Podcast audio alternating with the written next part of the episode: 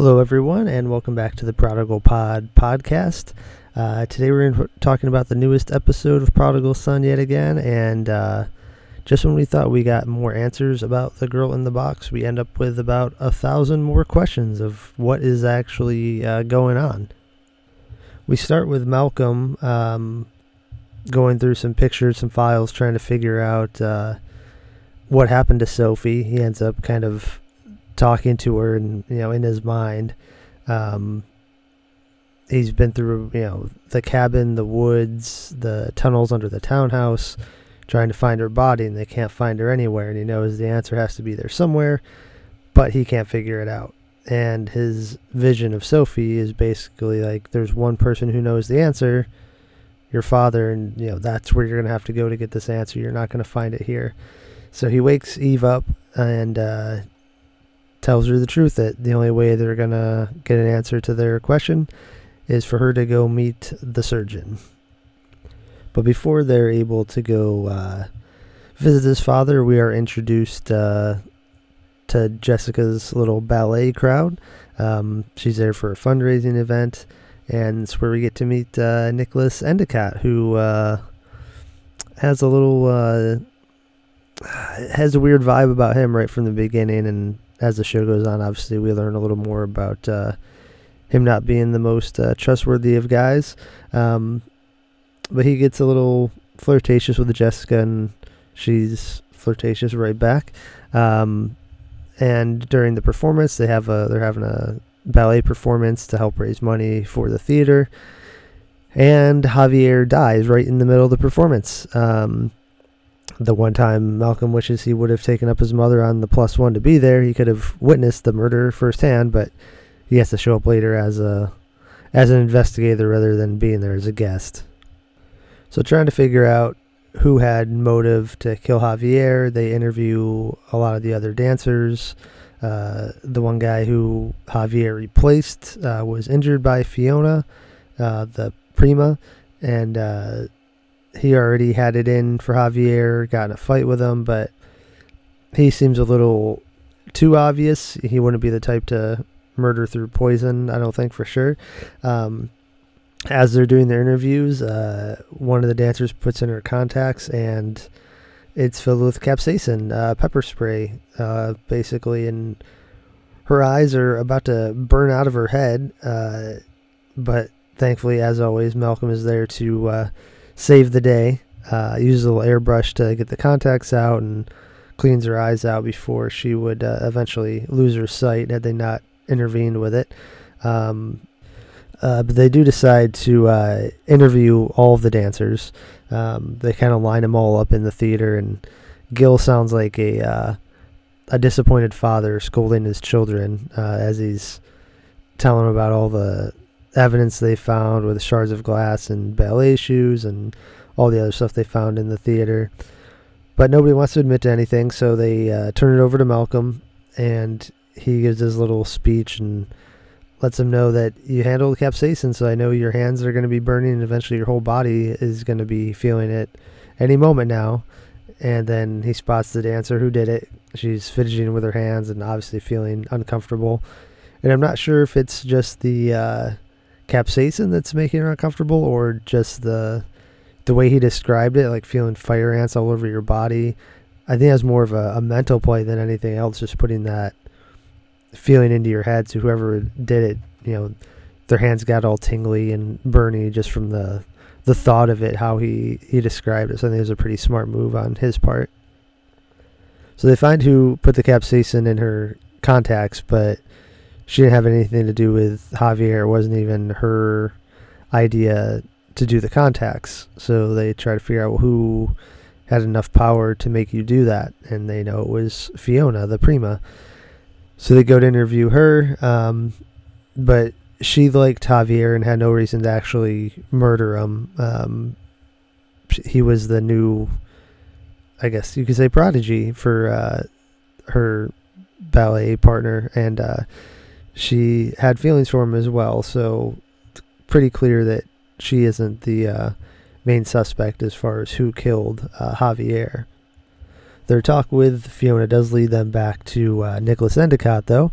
Um, he's the one who brought Javier in from Cuba. So Gil and Malcolm go to talk to him again.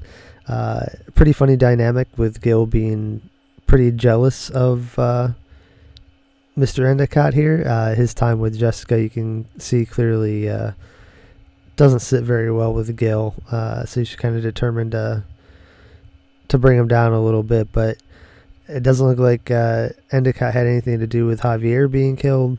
Um, he just gives a story about how he saved him from Cuba and uh, this Castillo character uh, was uh, brought down in Cuba, and that's why they had to rescue Javier after he Castillo uh, killed several people in the theater company in Cuba as well.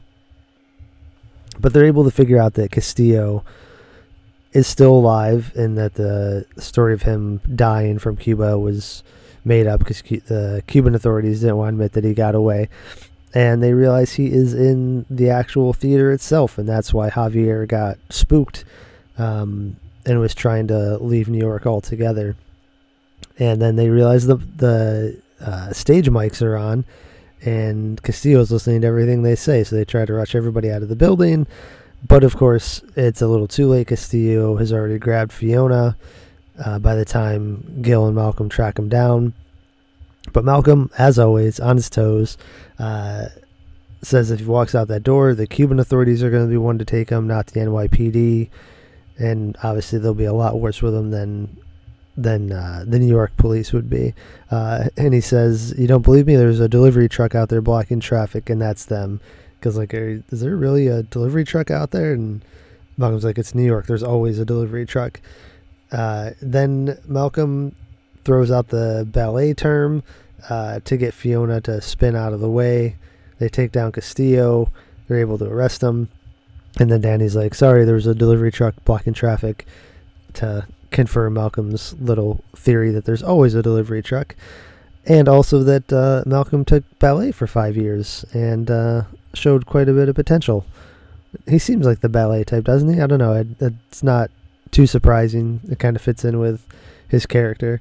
Um, but that kind of wrapped up the the murder itself. But what I really want to talk about is the girl in the box, who was then the girl in the cabin, who was then possibly the girl let go. Um, even Malcolm go to see Martin originally. Uh, they give her the lowdown of the rules. He's chained, but he's dangerous. Don't cross the red line. Once they're inside, Eve just goes right for it. Says that the girl in the box was my sister. Um, what did you do with her? Where is she? So it kind of catches Martin off guard because he just wanted to, he just wanted to meet the girlfriend, really. Um, but then Eve just walks and steps right across the red line. Malcolm just watches, doesn't even stop her. I, I don't know why he didn't intervene. He'd be like, "Whoa, what, like, what are you doing?" He just looks at her. She crosses the line, slaps Martin, uh, makes quite a first impression on the potential father-in-law. Um, but they don't really get any answers. He just says, you know, you you don't want to go down this road. Uh, it's sometimes it's better better for what you don't know. Um, but Eve goes off on him, you know, criticizes him as a father and says he's nothing but a void who kind of eats everyone up. Um, and they leave, but Malcolm knows that was probably the best way to get what they want from Martin, because um, they're not going to have any contact with him again until he's ready to tell them the truth of uh, what they want to hear. But with Martin having uh, Malcolm kind of taken away from him now at this point, he keeps calling him and calling him. Malcolm's not ready to answer. Gonna, you know, wait him out until he's ready to tell the truth. Uh, Martin leaves voicemails trying to get him to call him back. Eventually, he calls Jessica, and Jessica knows how to push his buttons, uh, acting like she's getting a call that Martin finally died. Um, but Martin is just calling to complain about Eve and the new girlfriend. Uh, but Jessica makes a point to let him know that her picture was in the paper with uh, Nicholas Endicott, and Martin finally, you know, fights through the paper, finds the picture, and uh, kind of triggers him a little bit. He has a flashback finally to the to the whole thing with the girl in the box, and he has her tied up in a chair in the cabin, and you can see that works kind of the same way Malcolm gets flashbacks of things, and that that imagery of Endicott really uh, put him back into another another place and brought back a lot of his memories for what uh, what happened that night up there at the cabin. So, with not getting any answer back from Malcolm, Martin figures the best way is to call Eve directly and let her know that he's finally ready to to tell them the truth about what happened to her sister. So they go back to meet with him again, and he warns her, like, you know, I can tell you the truth, but I can still hurt you a lot, even though you know you your sister's dead, or you, so you think. Um, the truth can be a lot more painful than you realize. But they insist they want to hear. So he tells them the story about uh, he was ready to kill Sophie, and she kind of made a deal with him about uh, giving him a lot of information about some other powerful and wealthy people, and this her story convinced him that uh, he should let Sophie go. Um, Eve doesn't want to believe it because she's like, if my sister was let free, she would have contacted me. She would have reached out to me. And that's when Martin's like, I told you the truth is a lot more painful. Some people, if they don't want to be found, they just don't want to be found. So she had her chance to go free. Everybody thought she was dead, and she escaped, uh, supposedly, uh, scot free. Um, do we think she actually was let go? That's uh, that's the question. Did Martin actually let her go? Did he actually kill her? why do we see visions of her in the box? Like, there's a a lot of issues as far as like what was the timeline when Malcolm saw the girl in the box? Was that before they took her to the cabin? Was that after? You know, was that so? It's a, lot of unanswered questions. Really, is just what it comes down to. Um, and then Martin also warns Malcolm that it's because he's protecting him, his son. And if he loves Eve, he'd do the same thing and just stop her because whatever whatever answers they're looking for is only going to get worse. And it's only going to hurt her more and possibly hurt Malcolm more too. Um, so now I'm not sure what to think. My initial theory was that the girl in the box was dead and that maybe Malcolm was put up to it and did himself but now I think she actually might be alive and protecting Malcolm. Obviously, Nicholas Endicott has something to do with something, uh, whether he was like a human trafficker, and that's why Sophie was in trouble from him to begin with, and she had all this, all these documents and all this proof. Maybe she had proof of whatever Endicott was doing. I'm thinking some sort of human trafficking or something like that. But why would that be protecting Malcolm? So my new theory is that maybe Endicott and Jessica had a past and they were running some sort of illegal thing together and maybe the reason he was protecting Malcolm is because if they find out what Endicott was doing, that's going to bring Jessica down as well.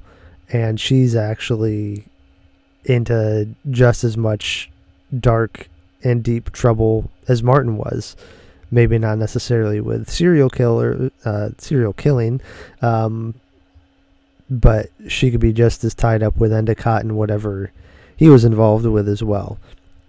But for now, that's kind of where they leave us. Uh, we'll have to draw our own conclusions. Only a couple more episodes to go. Hopefully, we'll get a lot more answers, and uh, we'll be back again next week to talk about what we find out in the next episode. And uh, everybody have a good rest of your week. And again, stay safe out there and be healthy.